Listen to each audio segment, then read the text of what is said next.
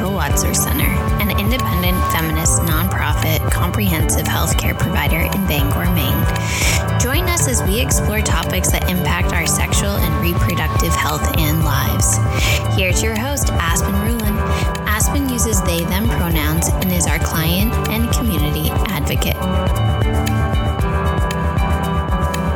Welcome, everyone. My name's Abby Stropebench. My pronouns are she and her, and I'm the Director of Community Engagement at Mabel Wadsworth Center. I just want to say thank you for joining us today. We're here to mark the first anniversary of Roe v. Wade since it was overturned by the Supreme Court. And while we don't typically hold events on Sundays, we thought it was important to bring people together on this anniversary. Last year, 42 independent clinics were forced to close. There are now 14 states without an abortion provider. Millions of people no longer have access to abortion in their communities or in their state. And in the first 2 months following the Dobbs decision, which is the decision that overturned Roe, over 10,000 people could not access the abortion that they needed. And this is truly devastating. And what we also know is Roe was never enough. And even with the protections of Roe, 1 in 4 people with Medicaid insurance who needed abortion care were forced to continue pregnancies.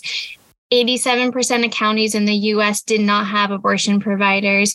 People faced waiting periods to access care. Therefore, providers were forced to give misinformation to patients. Young people need parental consent, and the list goes on. These are restrictions that remain as well. And they put abortion out of reach, and the right to bodily autonomy out of reach for many, many people, disproportionately impacting Black, Indigenous, people of color, poor folks, and young folks. And for over a decade, Mabel Wadsworth Center has been honoring the Roe anniversary by hosting educational events that highlight the limitations of Roe, that work to reduce stigma around abortion, and honor people on the front lines of the abortion freedom movement, reproductive freedom movement. And we're keeping with that tradition today, because while the landscape of abortion rights and access has drastically changed, our vision for the future remains the same, a future where all of us can access the healthcare we need in the communities that we live in by providers that we choose and trust. And abortion is healthcare. So thank you so much for joining us today. Thank you, Hannah, for being here with us. And I'll pass it over to Aspen, who will then take over facilitating. Thank you, Abby. I'm Aspen. I use they, them pronouns. I am the community engagement coordinator at Mabel Wadsworth Center. For anyone who's not familiar with me, and for anyone who's not familiar with Mabel's, I am going to talk a bit about us. Before I do that, we did have folks who were curious about Hannah Matthews' shirt, which, if you want to show it off again, is very cool. It has like a little Valentine's heart and says, "I'll always help you get abortions."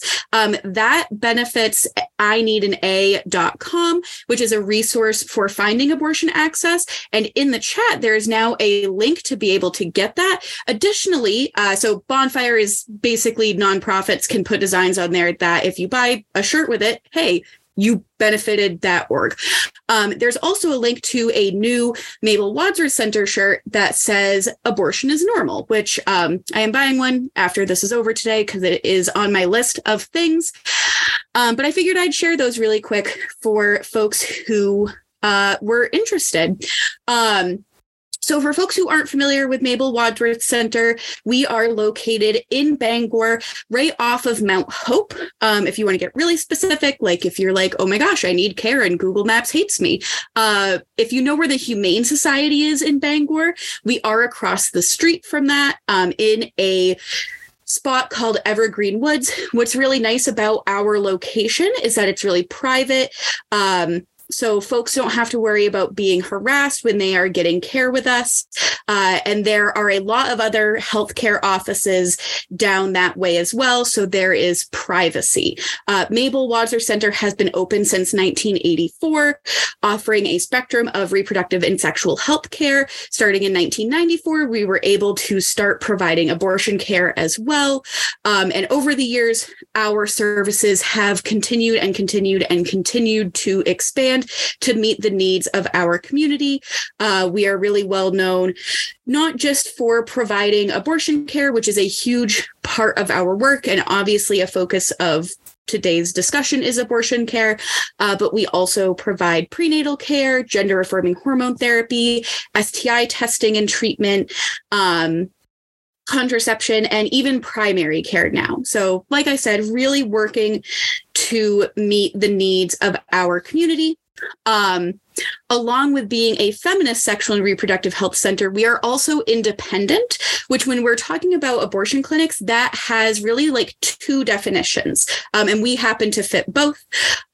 So the first definition of that is that we are, as an abortion clinic, not part of like a larger hospital or larger, like, the closest word I can think of is chain. So when it comes to abortion access, a lot of people think immediately of Planned Parenthood, who is really important. They provide care to a lot of folks across the country, but indie clinics like us are really essential and often don't get as much attention and subsequently as much funding. The majority of abortion care in the U.S. is provided by independent clinics, over half, particularly when we're looking at folks who are having abortion procedures versus medication abortion, though we offer both, as do most indie clinics. The other way that we are independent is that we do not accept federal or state funding. A lot of people are really familiar with Title X funding, the family planning funding. You might particularly remember during the previous presidential administration, a lot of clinics essentially having that rug pulled out from them because that funding was pulled from them. And that's the exact reason we at Mabel Wadsworth Center don't take that funding. There's often a lot of strings attached to it and the risk of, you know, relying on that funding to do the work we do and then suddenly losing it because of politics, essentially. So while that means we don't have to worry about suddenly losing it without warning, it also means we have to get a little bit creative.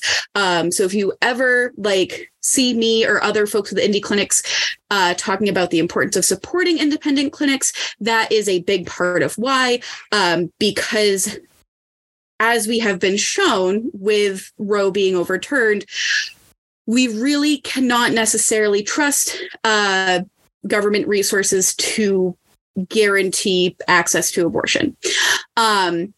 With that bit of background, I do want to turn it over to Hannah, but before that, I will give an introduction as soon as I find, there it is, your bio. So Hannah Matthews is a writer, abortion funder, and care worker and doula based in Portland, Maine. Her work has been published in or is forthcoming from the New York Times, from Elle, Esquire, McSweeney's, Catapult, and numerous other publications. You may have seen we shared on our socials the article from Elle, which was fantastic. She has previously written for the Planned Parenthood Federation of America blog. Hannah is represented by Jade Wong Baxter of the Francis Golden Literary Agency, and her debut book, You or Someone You Love, Reflections of an Abortion Doula, is forthcoming from Atria on May 2nd, 2023, and you can pre-order that now. Her website, which has more info on her and her work, is hannahmatthews.me. That's Hannah Matthews spelled like you can see. on her little box. For folks who are just listening, if you are listening to the podcast right now, that is HANNAHMATTHEUWS. And with that, I will turn it over to you. Also, really quick, folks, feel free to pop questions in the chat throughout. A reminder to folks, particularly those just joining, that this is being recorded for our podcast, just so you know. And now for real, I'm turning it over to you. Thank you so much, Aspen. So kind. That is a lot of things that I would feel very uncomfortable saying about myself. So I really appreciate you. So I'm Hannah. My pronouns are she, her. I'm a cis white woman living on Abenaki land. I am feeling a lot of different things today. I think there's been a lot of language around today would have been the 50th anniversary of Roe v. Wade, or today would be Roe's 50th birthday. And I feel pretty strongly that it is still. And, you know, Roe v. Wade gave us, I think it's really important to think about what it gave us and what it didn't give us, and what we can imagine now that it's gone. So I think, I'm not a legal expert. I'm not a political expert. Let's start there. Certainly not a doctor. I'm a care worker. My place in the revolution is, you know, at a bedside, in someone's bathroom, helping them while they're bleeding, or if they're throwing up.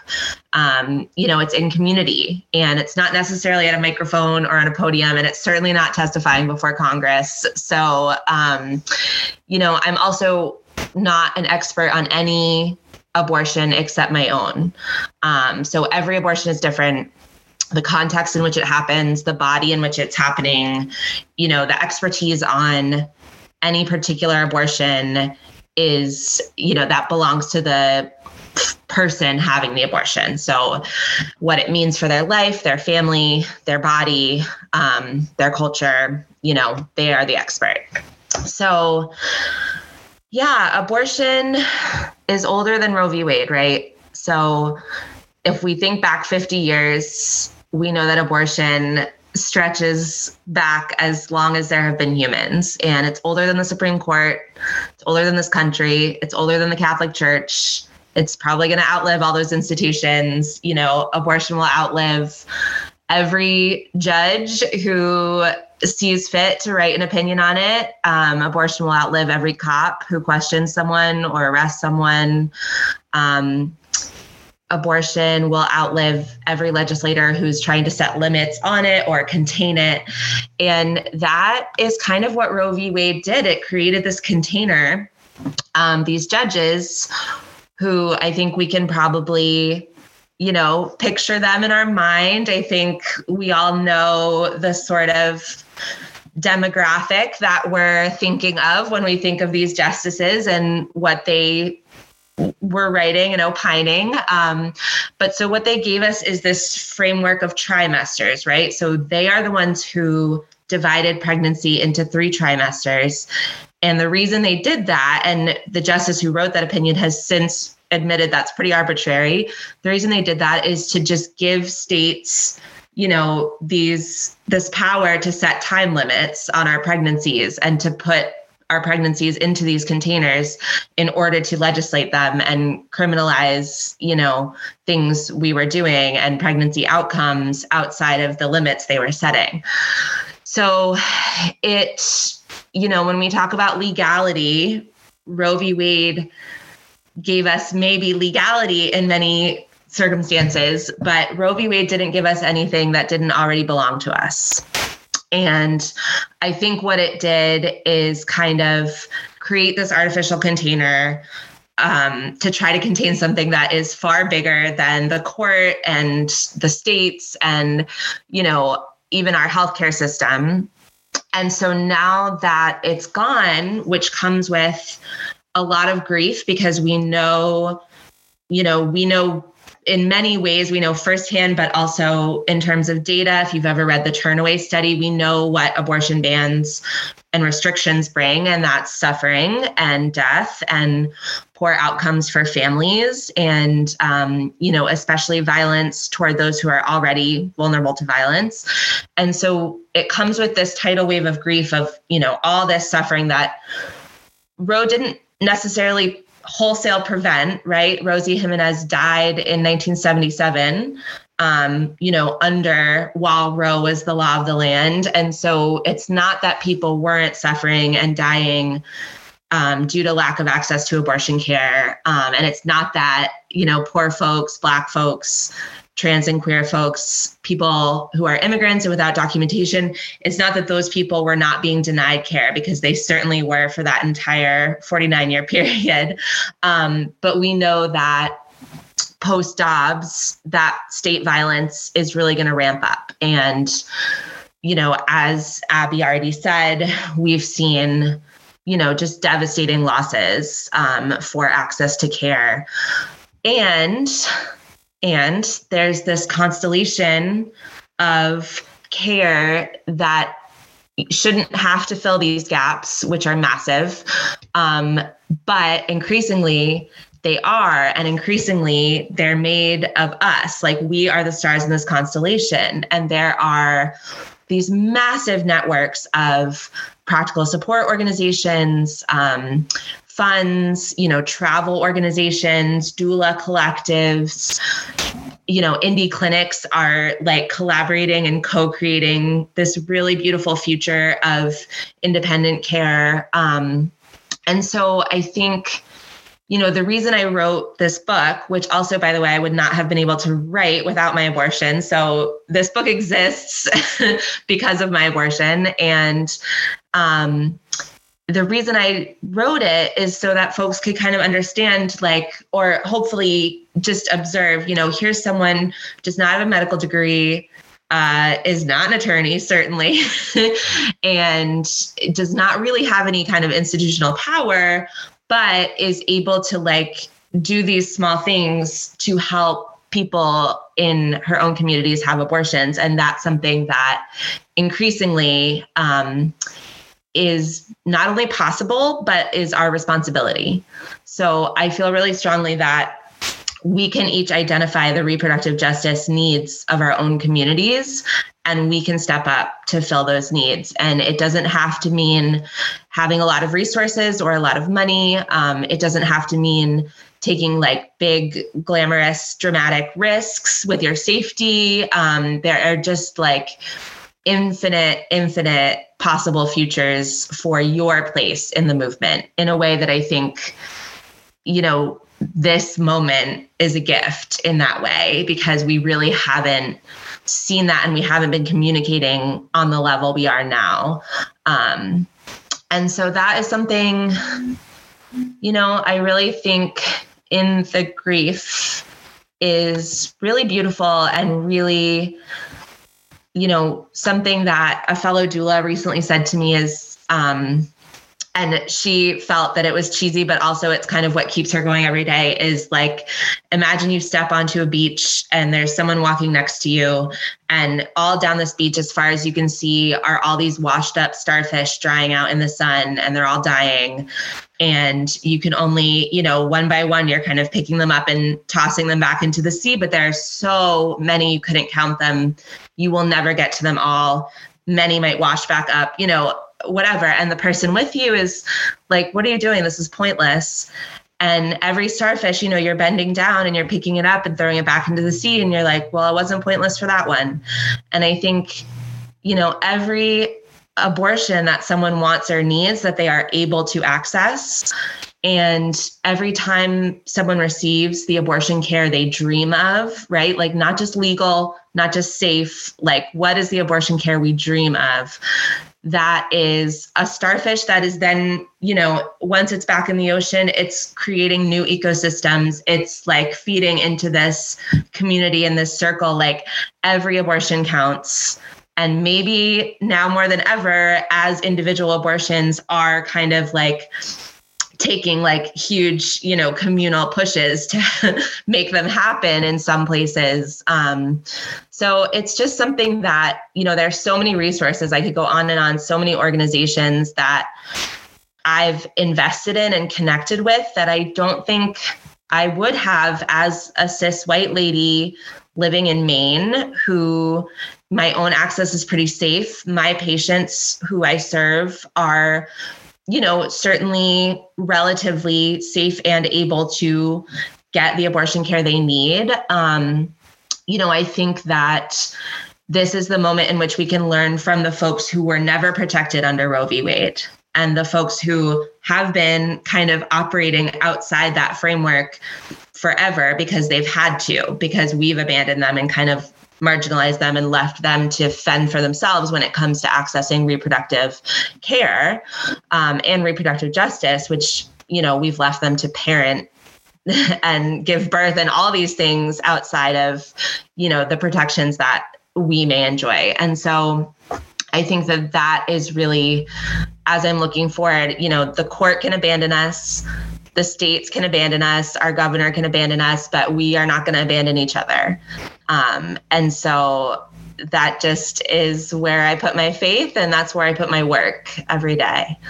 So yeah, so I'm happy to share like links to any resources if folks are looking to get involved in any of this work.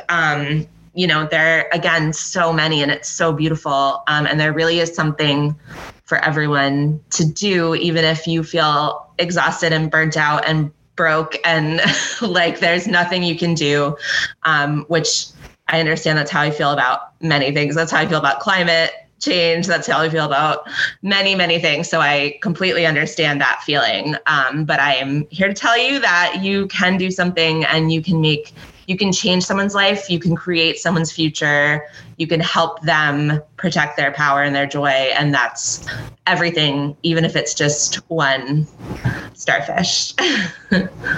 So that's it. I will let folks know I have some pre-prepared questions, but first I want to open if other folks have questions, and I see someone who unmuted themselves. So I will remute myself so you can ask your question, Lola. I'm just wondering if Hannah could tell us a little more about what she does day to day, week to week, month to month as an abortion doula. Yeah, thank you for asking. So I have a million jobs, and you know, I'm working 4 days a week. I work in a clinic.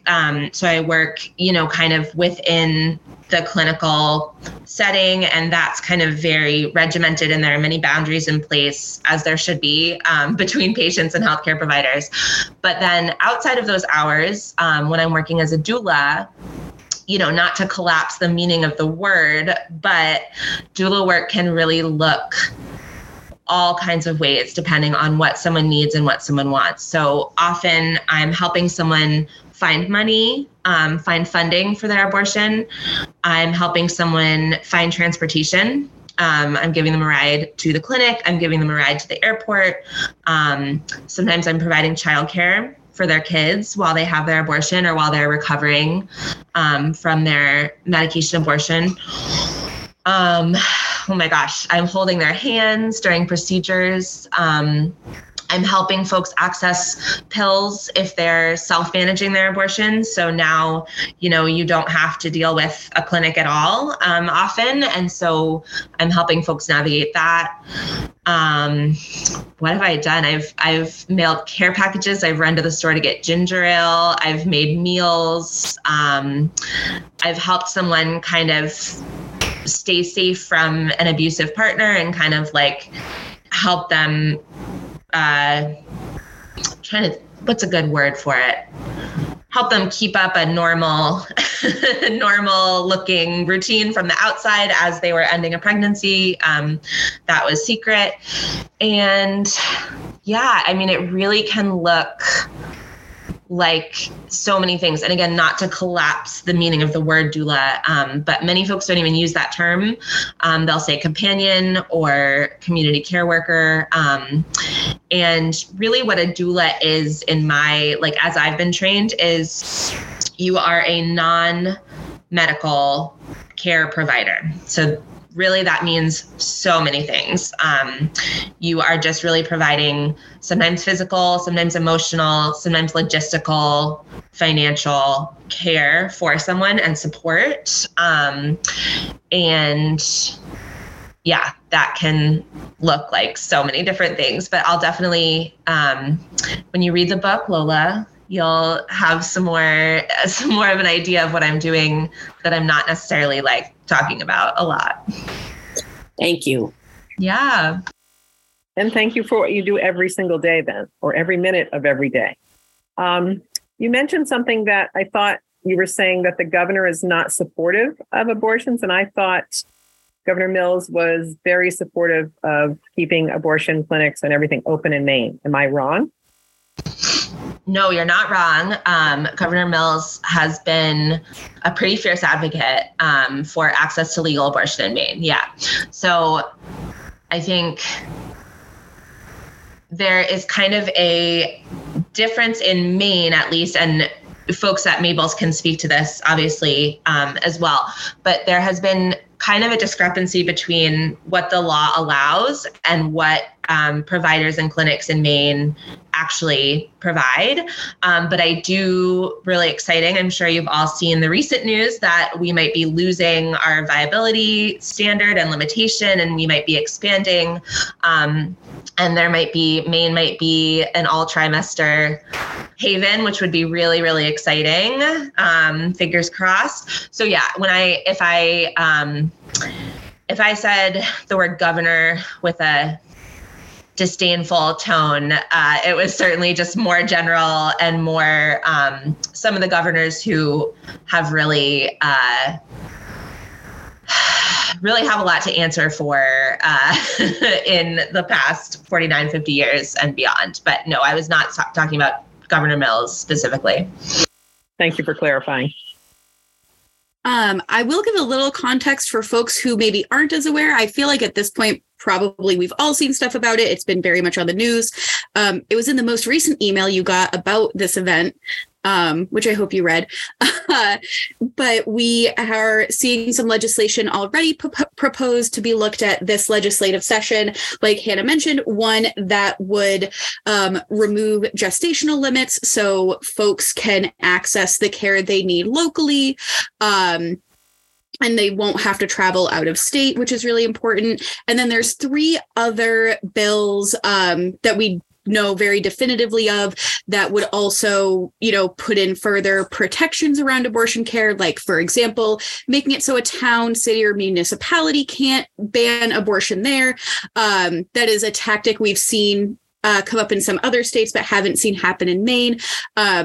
There are more details about that available on our website in the advocacy section. But yeah, there is a lot happening. We will probably see a lot more stuff with this upcoming legislation or legislative session. We will have to see as it develops. I want to give folks a sec if anyone else has a question they're ready to ask. Otherwise, I can read one of mine I have ready. No one has jumped to unmute themselves, so I will go. So you mentioned a little bit about, folks who, if they want to get involved, but it's easy to feel overwhelmed. You also mentioned a little bit about how there's different roles, like what your role is. So for those folks who are newer and they're feeling really overwhelmed, can you give some more specifics about recommendations of where they can start? Yeah, definitely.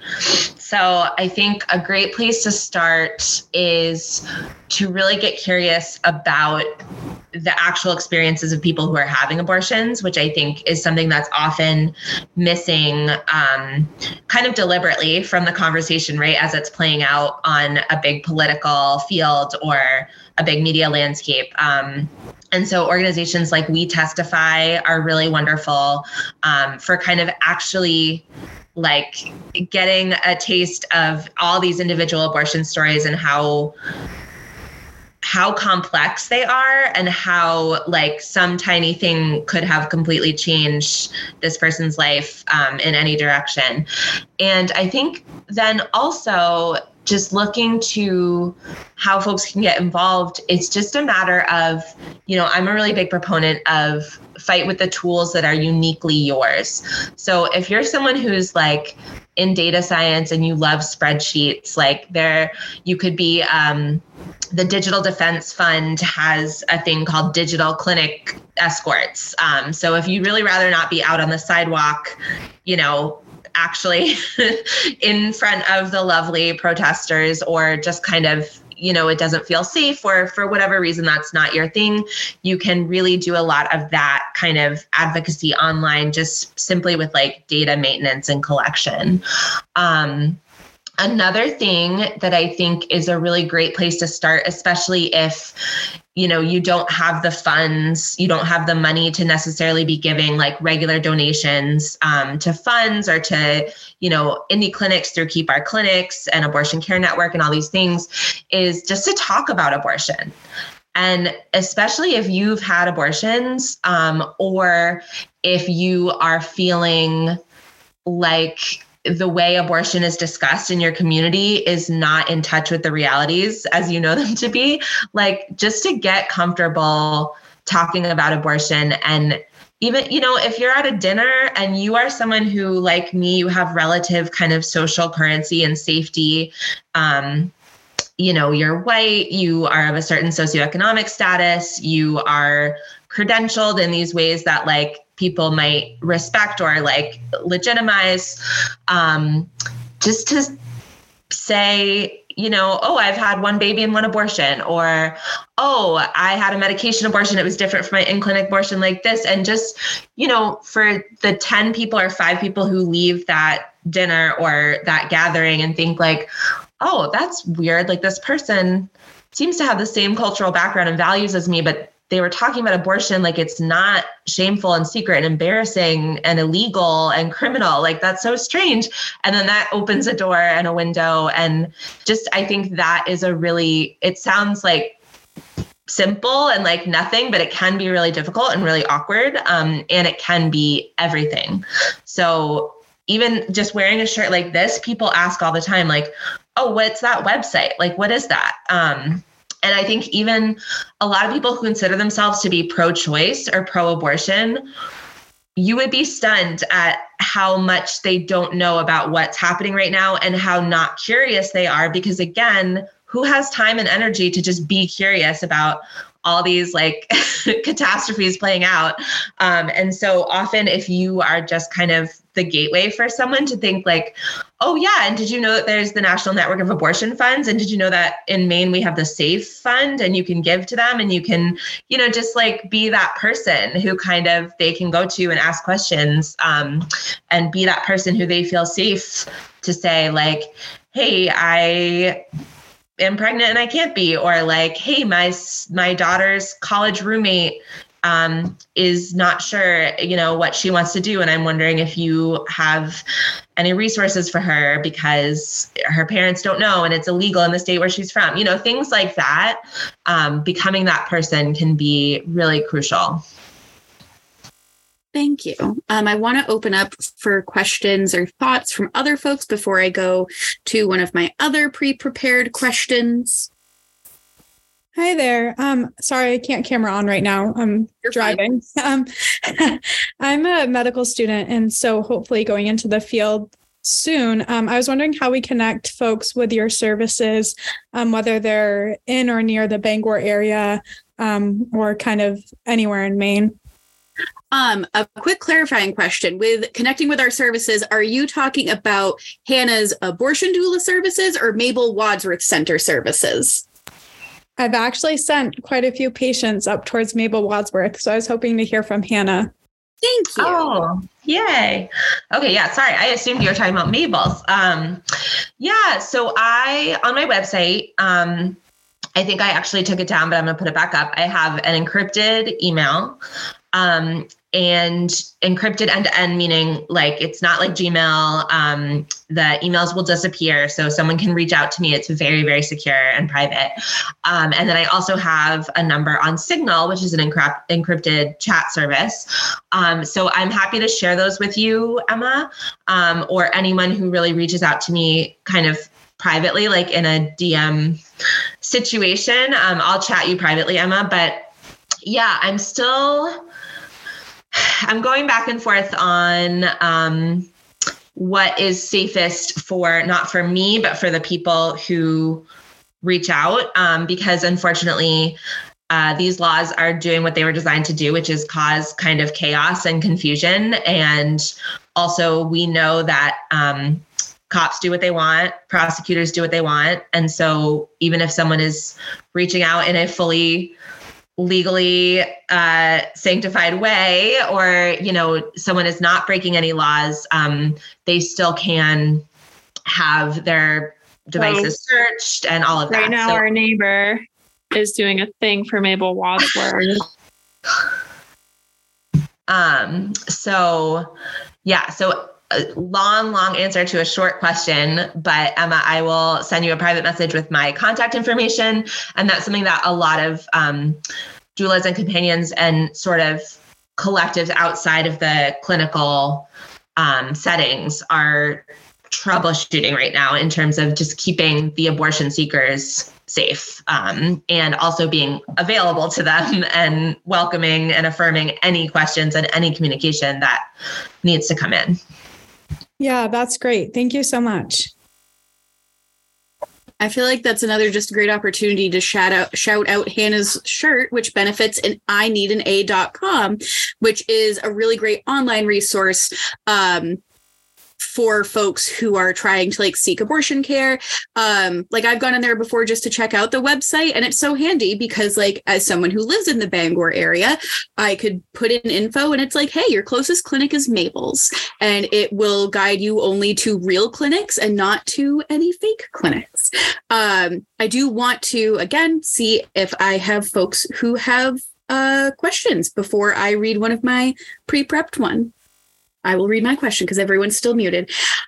So obviously you talked about how, because of the laws we have in Maine, since the Dobbs decision, since we lost Roe as sort of the quote unquote law of the land, that, folks are still able to get abortions in Maine. We are not in a situation like Texas is. But what are things that are there things that you expected to change that didn't?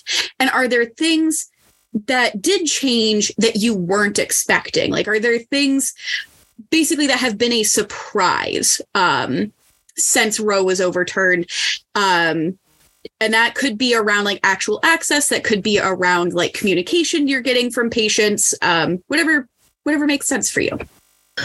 Yeah. So I think one thing that was a little bit unexpected immediately following Dobbs was, and again, it shouldn't be unexpected, but how confused and how afraid Mainers were. And, I was getting calls at the clinic where I work, patients asking us to destroy their records, patients, just really afraid. And again, that's what these laws are designed to do. And they've been written, many of them have been written so aggressively. And so the enforcement mechanisms are wildly unconstitutional, but also terrifying, the aid and abet statutes and the neighbors surveilling each other and all these things that I think even people in Maine who are relatively, very protected from these kinds of bans and restrictions were feeling just really afraid. So that was more than I expected. I knew we would have patients start to come in from out of state, which we have. And again, that is often, those are the patients who can afford to come, Texas to Maine, Missouri to Maine, Florida to Maine. Those are not easy trips by any means. And I think I've also been a little surprised by how unprepared many of the big, war horses of our movement were, because I felt this has been coming for a long time. And just this kind of scrambling to figure out what we were going to do, I think a lot of folks felt okay, we really should have been prepared for this. And we really should be, you know, this is not the time to be cowardly, basically. And this is not the time to be conservative when it comes to, you know, protecting our resources. So that has been, I think, tough. And I think, again, things are, I was saying before the conversation, like many folks in our movement, we're in fight or flight, right? We're really exhausted. We're really traumatized. We're really afraid. You know, the threat of incarceration and criminalization is real, and especially for providers, and people have a lot to lose. And so that has been tricky to navigate, I think, in some unexpected ways. I will say one thing around the, you know, folks in Maine being really confused about, you know, have they lost their rights? That is something that we definitely saw as well, you know, from folks getting care with our clinic. And I feel like that really demonstrates the way that news reporting does not always do a good job of differentiating between like national and local and what actual local impacts are. So this is my like PSA to everyone who is here today is when scary news comes up, if you're able to, try to dig to the root of that so that you can provide better information to folks in your community. You know, because I had that understanding, I was able to assuage, and I'm sure the same is true for you, Hannah. You know, I was able to assuage a lot of folks, like personal friends of mine's, like fear of, oh my gosh, like, is abortion illegal in Maine now? Like, what's going to happen to your job? And I'm like, I'm fine. It's okay. Yes, that's my little PSA.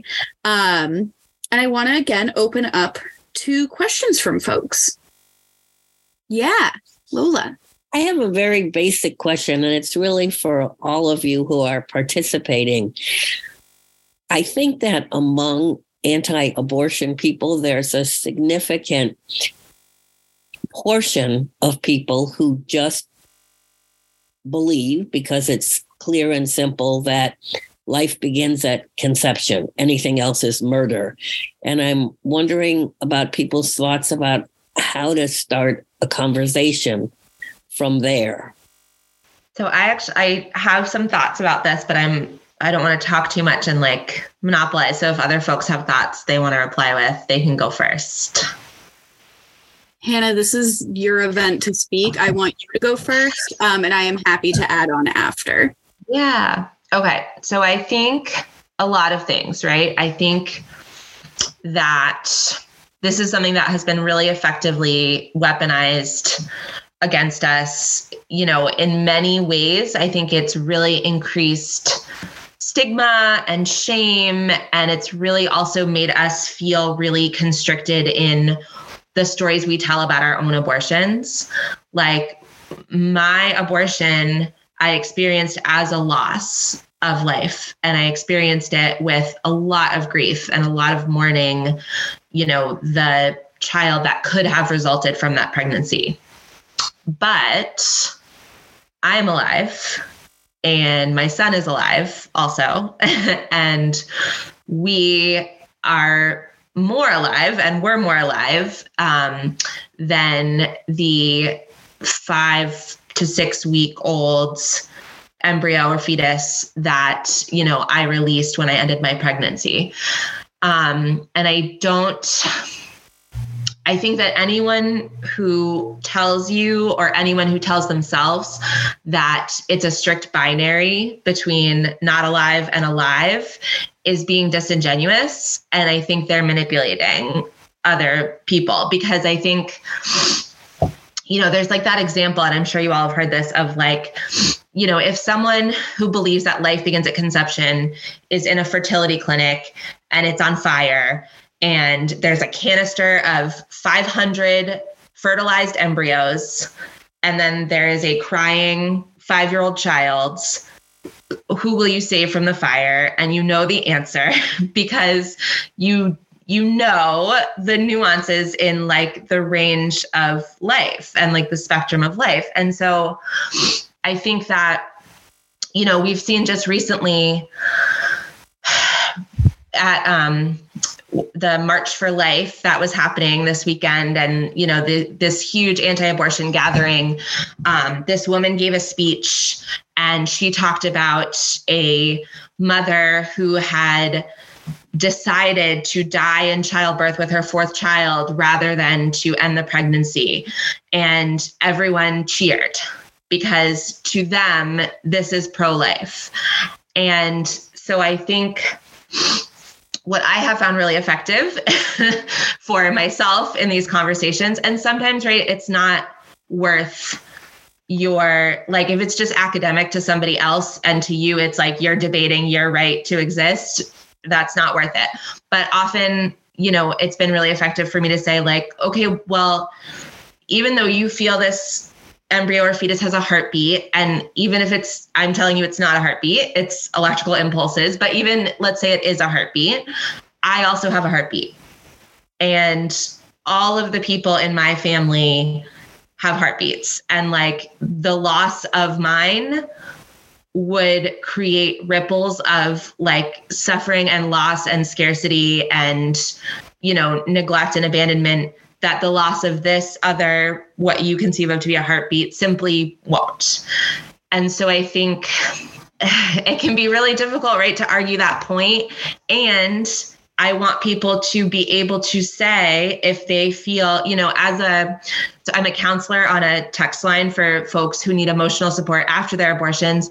And all the time I get messages saying, I murdered my baby, I killed my child.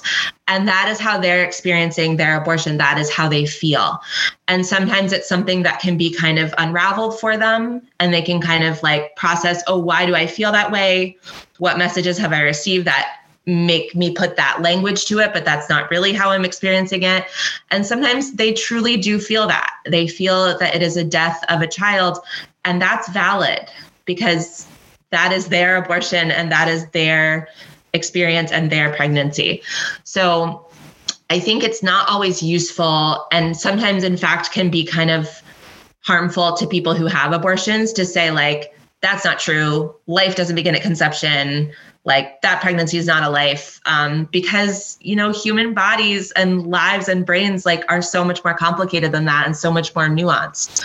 I do think, though, it's worth interrogating anyone who's using that as a reason that we should not be allowed to have control over our own pregnancies, or as a reason that the state should maintain control of our pregnancies through violence and incarceration.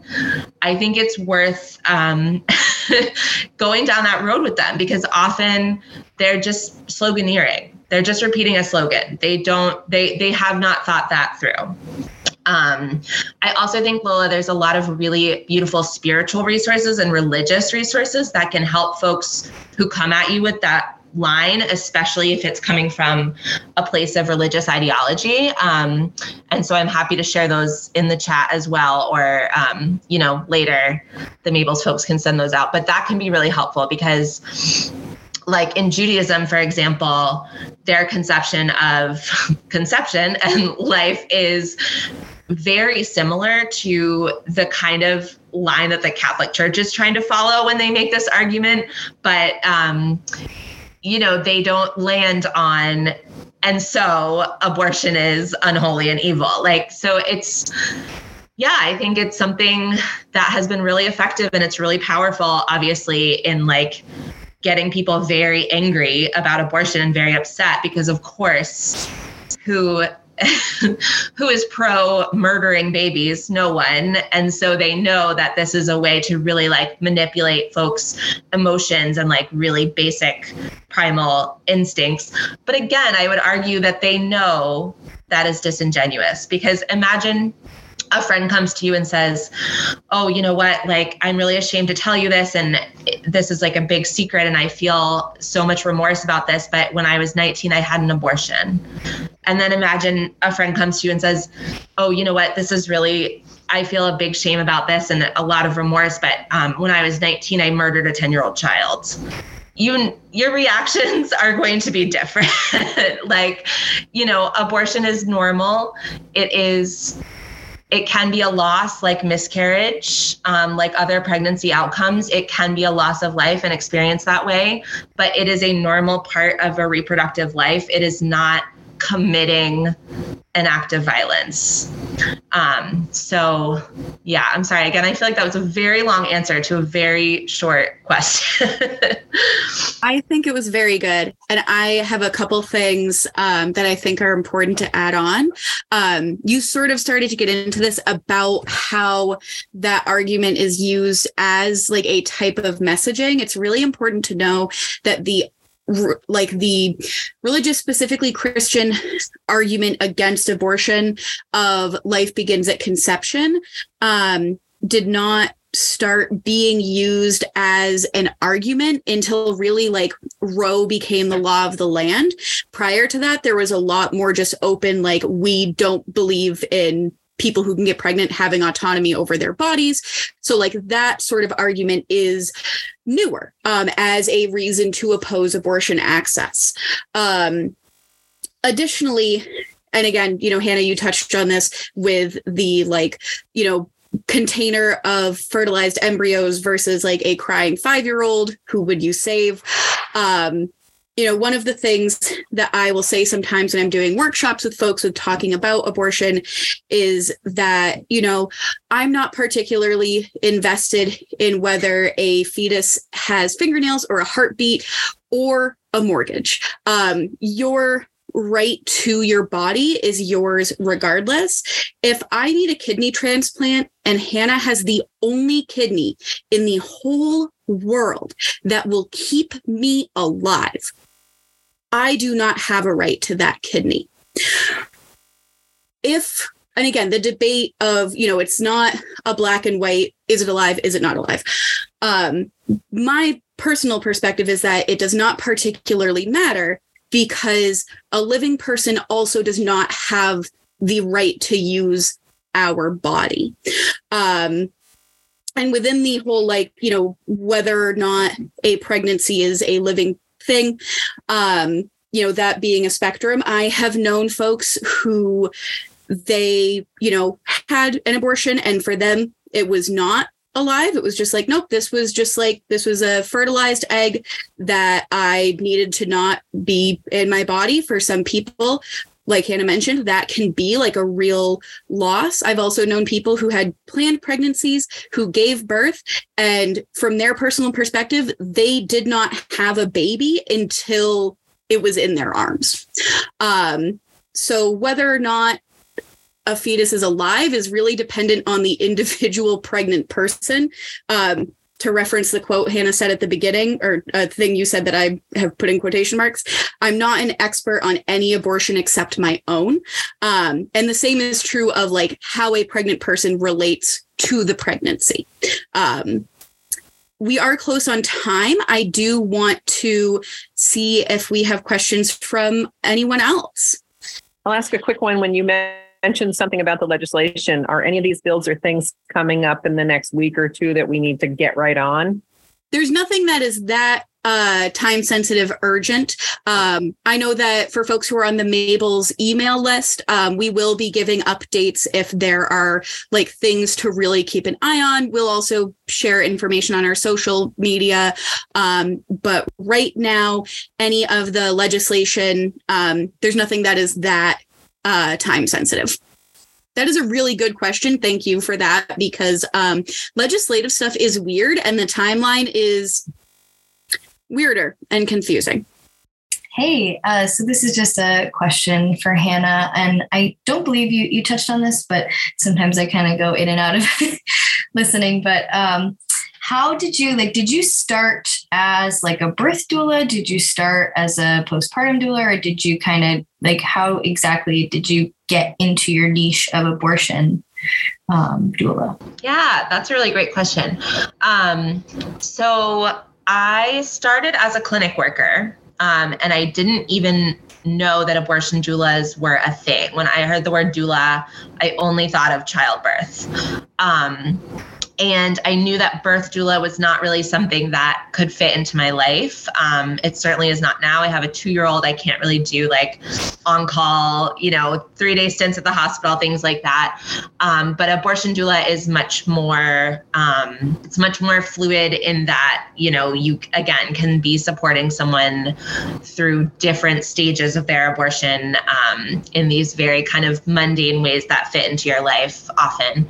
And so I was a clinic worker and I kind of saw the ways in which I was bumping up against the limitations of that. Like I couldn't give someone a ride home. I couldn't, for good reason, I couldn't pay for someone's abortion when they came into the clinic and they couldn't pay and the fund couldn't cover it, things like that. And I really thought this can't be it. This can't be the limits. I can't be hitting the ceiling of the care I can provide.